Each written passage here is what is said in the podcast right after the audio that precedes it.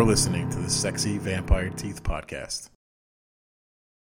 Hey, everybody, welcome to the Sexy Vampire Teeth Podcast. This is Joe, and welcome to our first episode on Slasher Origins. This is a new series to the channel where we're going to be talking about slasher movies from the 1980s. But before we get into this episode and what to expect, I just want to do a quick rundown of the type episodes that you're going to find on the podcast. Start off with the quick bites. You'll see those. They're going to be typically 10 to 30 minutes a piece, and they usually focus on a new movie or some kind of upcoming event or news about horror in general or our podcast. And then, of course, we have the regular episodes, which are about 30 to an hour and 30 minutes. Those episodes usually focus on uh, specials, seasonal stuff. Uh, we're going to also try to bring in some guests and uh, sometimes new movies. Mostly this year, they'll focus on movies from 1980 that were coming out around the time of the movies that we're talking about in Slasher Origins. Now, this series is going to just focus on one specific thing, which is going to be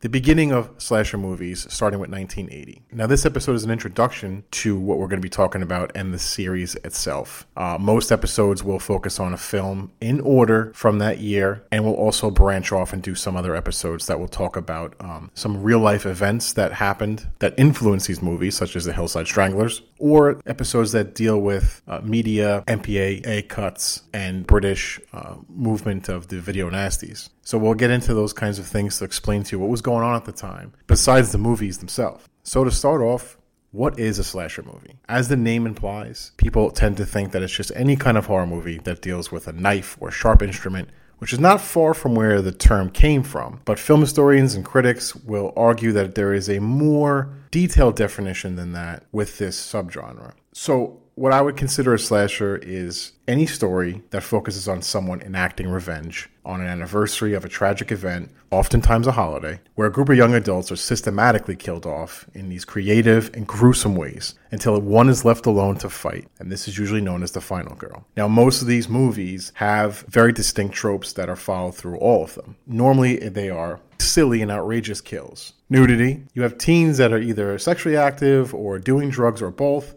who are the victims of the kills. Our final girl or whoever the, the last survivor is, is typically someone that's a little bit more pure. You could usually pick them out from the beginning of the movie. And the killer itself is often a mystery. So it's kind of like a fucked up Scooby Doo sort of story. Now, why are we talking about slashers? Why are we focusing on that for this year? Why are we doing a series this year about it? Well, it's my favorite genre. Uh, it's Justin's favorite genre. Uh, most of the guys that are on the show Matt and Justin, we've watched these together more than other movies. They are very fun to watch. And a lot of people feel that way. And I think it's because this is a subgenre that brings, above all else, consistency. Always know what you're going to get when you put one of these movies on. And while someone may argue that, yeah, it's the same thing over and over again, it's kind of boring, others could say it's what gives them a comfort level. I know when I turn on a Friday 13th what I'm going to get. If it's one I haven't seen before, I usually know what it's going to be like. Uh, same thing for most of these kinds of films, especially from this decade. There's a reason why Friday the 13th Part 4 was more successful than the first one, even with it being the same movie done four times in a row. It's the consistency, it's the fun of it all. There's something fun and exciting about watching these teens get killed off in these really creative ways. It's watching the hunt, it's seeing the actual execution itself, and it's always followed by laughter especially in a group of people. It's a genre that doesn't take itself too seriously. They have a lot of fun with it. It's also a genre where the creative effects teams are more well known than the directors, writers, and producers of these movies.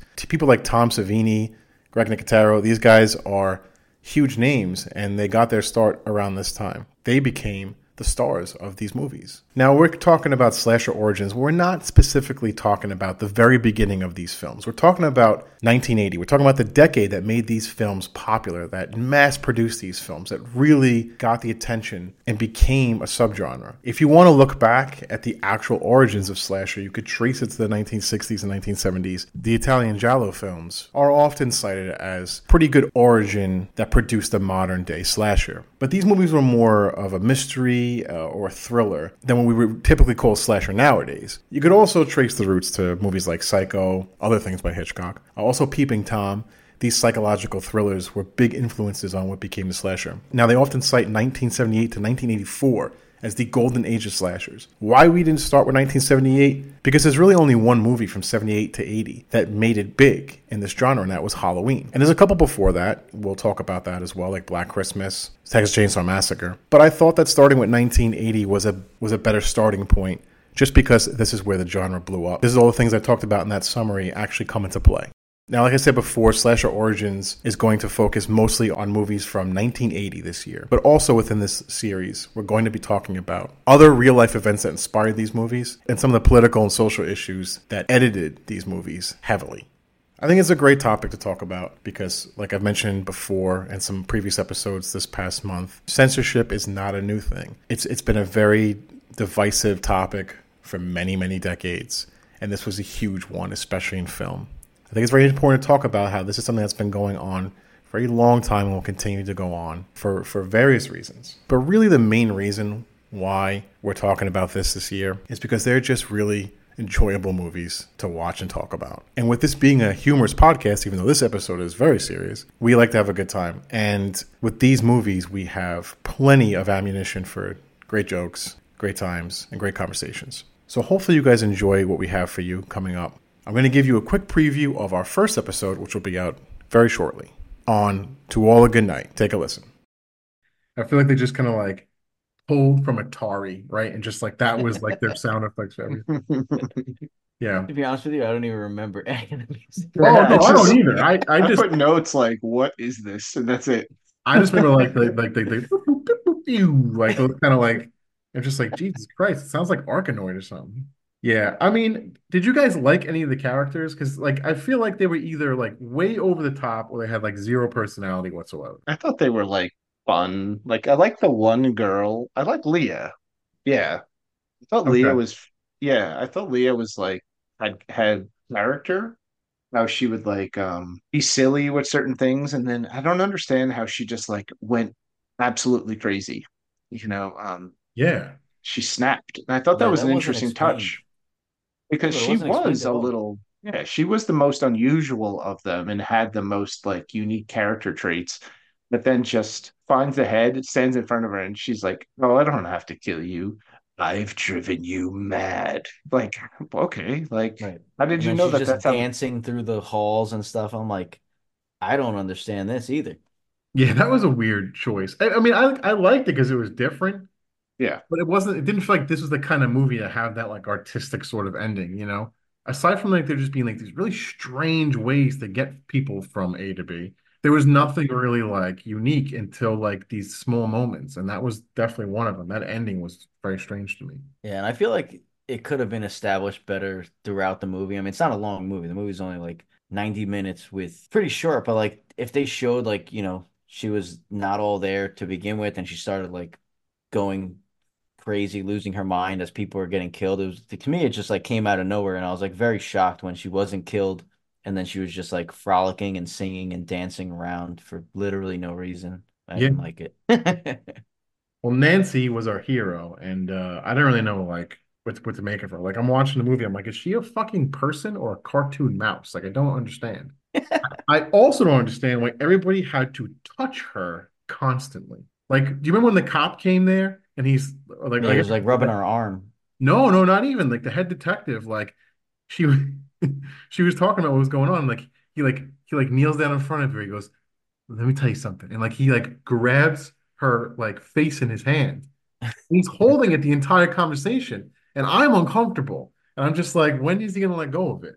And he doesn't Yeah. until he's done speaking. when is he gonna let go of it It's It so was a weird. that was a very odd scene.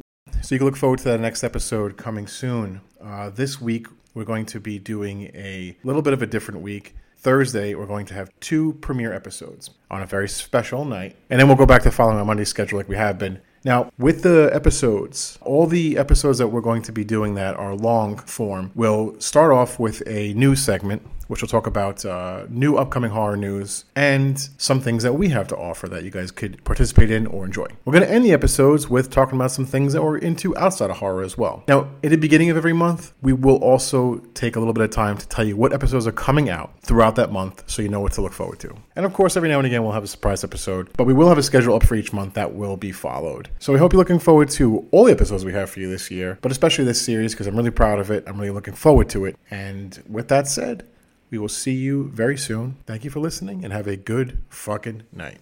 Hey guys, if you like what you're hearing, please subscribe to our podcast on Spotify and Apple iTunes. Also, you can follow us on social media. We have Twitter, and that's at Sexy Vamp Teeth. We also have Instagram at the Sexy Vampire Teeth Podcast. So if you guys want updates on the show, please follow us on our social media sites and make sure to tune in every Monday night for a new episode. Thanks for listening, guys, and good night. You've been listening to the Sexy Vampire Teeth podcast.